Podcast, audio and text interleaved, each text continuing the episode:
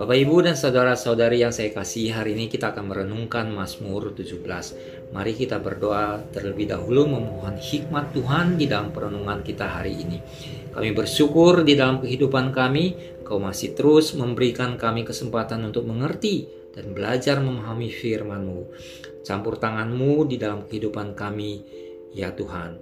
Oleh karena itu, hari ini saat ini biarlah kami rindu Engkau juga memberikan kepada kami hikmat yang daripadamu untuk mengerti akan firman-Mu. Dengar doa kami ya Tuhan, dalam nama Yesus kami berdoa. Amin. Bapak Ibu dan saudara-saudari sekalian, Mazmur 17 ini diberi judul Diburu dengan tak bersalah. Keadaannya adalah demikian.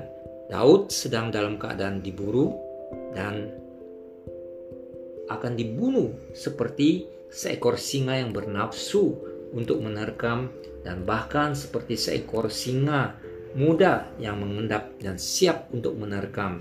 Mazmur 17 ayat 12. Yang kemungkinan besar hal ini menggambarkan Raja Saul dan pasukannya yang sedang memburu Daud untuk dibunuh sebagaimana dinyatakan dalam 1 Samuel 23 ayat 25 sampai 26. Ketika Daud mengetahui bahwa Saul dan pasukannya mencari dia, maka Daud melarikan diri dan pergi ke gunung batu serta tinggal di padang gurun maun.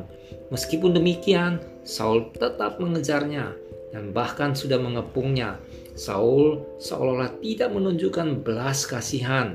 Mazmur 17 ayat 10. Namun secara mendadak Saul mendapatkan pesan untuk segera mundur karena orang Filistin telah menyerang dan Saul diperlukan untuk melawan orang Filistin. Hal ini menyebabkan Daud lolos dari maut. Tentu ini bukan suatu kebetulan, tetapi merupakan jawaban doa Daud yang kemungkinan besar adalah implementasi dari pasal Mazmur pasal 17 ini. Kita akan belajar merenungkan Mazmur 17 ini agar kita dapat memahami bagaimana Daud berdoa kepada Tuhan dan dijawab oleh Tuhan. Ada lima bagian dalam Mazmur 17 ini, yakni bagian pertama adalah ayat 1 sampai 5. Mazmur berseru kepada Tuhan agar perkaranya yang benar diperhatikan dan didengar. Seruannya ini tentu bukan tanpa dasar atau hanya didasarkan pada kemurahan dan kasih karunia Tuhan, melainkan juga atas ketaatannya dan yang setia kepada kehendak dan jalan Allah. Apakah sebetulnya yang menjadi ketaatannya yang setia kepada kehendak dan jalan Tuhan? Ada beberapa hal, yakni yang pertama adalah pemazmur mengatakan di dalam ayat 1 dari bibir yang tidak menipu sehingga hal ini menunjukkan bahwa di dalam diri pemazmur tidak ada kepura-puraan. Di dalam Yesaya 29 ayat 13 dikatakan Tuhan firman Tuhan mengatakan, "Oleh karena bangsa ini datang mendekat dengan mulutnya dan memuliakan aku dengan bibirnya, padahal hatinya menjauh daripadaku." Dan ibadahnya kepadaku hanyalah perintah manusia yang dihafalkan. Seberapa banyak kita dan mungkin termasuk saya ketika berseru atau berdoa kepada Tuhan yang hanya didasarkan kepada kemurahan dan kasih karunia Tuhan. Kita begitu yakin dan percaya bahwa Tuhan begitu murah hati, penuh kasih karunia, maka Ia pasti akan menjawab doa kita. Kita mengklaim kepada Tuhan untuk mendengar seru doa. Bibir kita memuliakan Tuhan, padahal hati kita tidak demikian. Kedua, di dalam ayat 2a dikatakan, daripadamu lah kiranya datang penghakiman. Dalam Mazmur 24 ayat 5, pemazmur mengatakan, dari Tuhan dan keadilan dari Allah yang menyelamatkan dia. Inilah hal kedua yang menjadi dasar pemazmur berseru kepada Tuhan agar mendengar seruannya. Yang ketiga adalah ayat 2b disebutkan, Matamu kiranya melihat apa yang benar.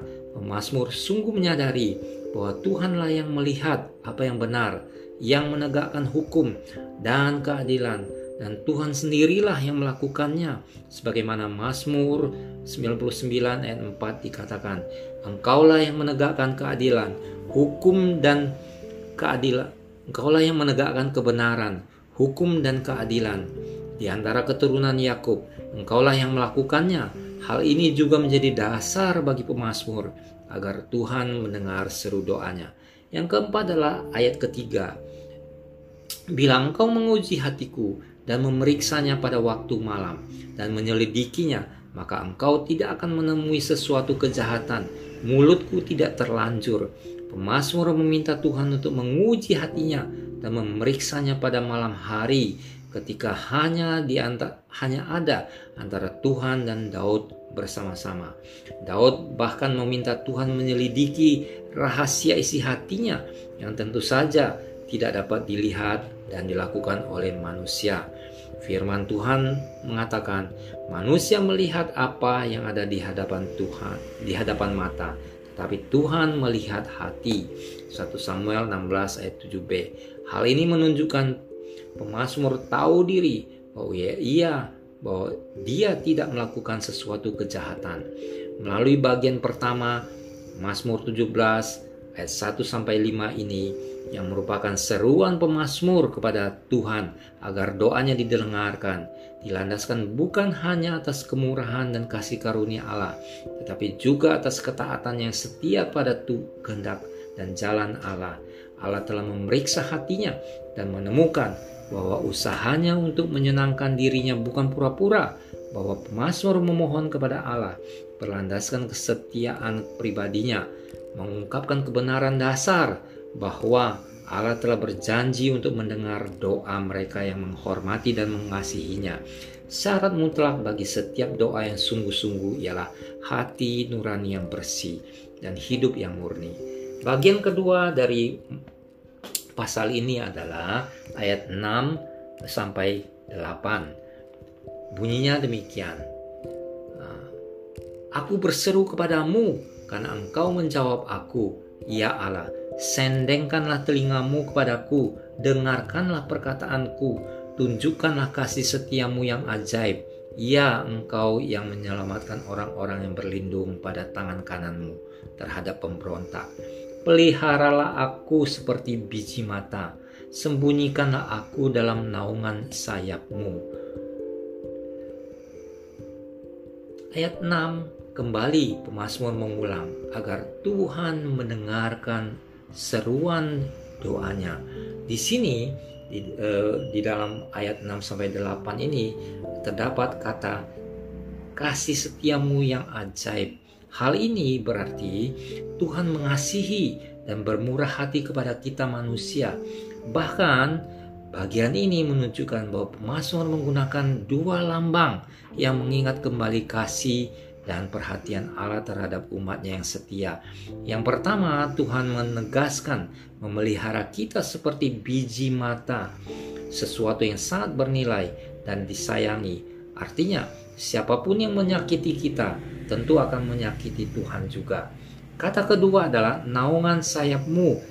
Kita istimewa bagi Tuhan, sama seperti burung atau induk ayam yang, yang menyembunyikan bayinya di dalam sayapnya yang lembut dan yang melindungi kita dalam tangan Tuhan dari pemberontak. Semua orang percaya harus berdoa agar Allah menjangkau untuk menolong kita pada saat-saat bahaya, sebagaimana seseorang secara naluri bertindak untuk melindungi biji matanya dari bahaya, bahwa Bapa Surgawi selalu siap untuk menyembunyikan dan melindungi kita bagaikan seekor induk ayam yang melindungi anak-anaknya.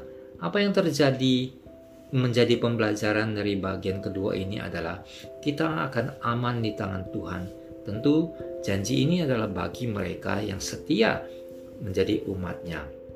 Bagian yang ketiga adalah ayat 9 sampai 12. Mazmur memberitahukan kepada kita, kepada Tuhan tentang musuh-musuh kita Artinya juga mereka adalah musuh-musuh Tuhan. Mereka yang ingin menjatuhkan pemazmur dan yang ingin membunuh pemazmur. Bahkan musuh-musuh pemazmur disamakan dengan singa yang bernafsu untuk menerkam. ayat 10 mengatakan mereka tidak menunjukkan belas kasihan dan mereka tidak akan berubah pikiran. Kekerasan hati musuh-musuh yang ingin menghancurkan pemazmur adalah juga musuh Tuhan. Melalui bagian ketiga ini, kita belajar musuh-musuh yang menjadi lawan kita adalah musuh-musuh Tuhan juga.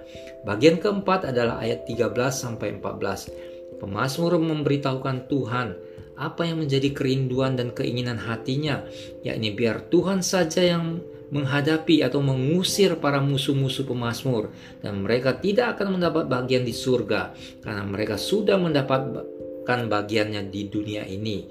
Melalui bagian ini kita belajar sebetulnya pemazmur tidak menghendaki musuh-musuhnya dibunuh melainkan ingin menunjukkan bahwa Tuhan peduli akan umatnya, akan orang-orang percaya dan ini sebenarnya yang terjadi karena kita melihat bahwa orang-orang jahat seolah-olah tetap hidup dengan makmur. Mazmur 73 ayat 12 mengatakan, mereka menambah harta benda dan senang selamanya dan lebih baik daripada anak-anak Tuhan. Bahkan pemazmur dalam Mazmur 94 ayat 30 ayat 3 Pemazmur berseru kepada Tuhan, berapa lama lagi orang-orang fasik ya Tuhan? Berapa lama lagi orang-orang fasik beria-ria? Tetapi orang-orang fasik pada akhirnya tidak akan mendapatkan bagian di rumah Bapa sebagaimana disampaikan dalam Amsal 2 ayat 22 bahwa orang-orang fasik akan dimusnahkan, akan dipunahkan dari tanah ini. Bagian kelima ayat 15 adalah Mazmur yang begitu indah tetapi aku dalam kebenaran akan kupandang wajahmu dan pada waktu bangun aku akan menjadi puas dengan rupamu. Ini merupakan kesimpulan akhir dari seruan pemazmur di mana pemazmur percaya bahwa ia akan bangkit dari kematian dan akan menjadi puas melihat muka Tuhan. Melalui Mazmur 17 ini kita belajar bahwa teladan baik yang diberikan pemazmur patut ditiru dan diadaptasi dalam kehidupan doa kita. Meskipun kita adalah umat yang setia dan taat menjalani kehendaknya dan yang menghormati serta yang mengasihi Tuhan. Ketika kita berdoa, maka hendaklah kita berdoa dengan ketulusan, kejujuran, penuh sukacita.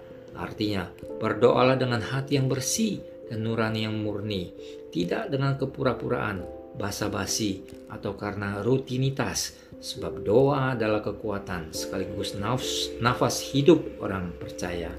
Dan akhirnya kita juga akan melihat bahwa Tuhan akan menjawab doa kita. Dan bukan hanya itu saja, kita juga diyakinkan bahwa kita akan menjadi puas dengan rupa Tuhan kelak ketika kita dibangkitkan Tuhan dan bertemu dengan Tuhan muka dengan muka. Amin.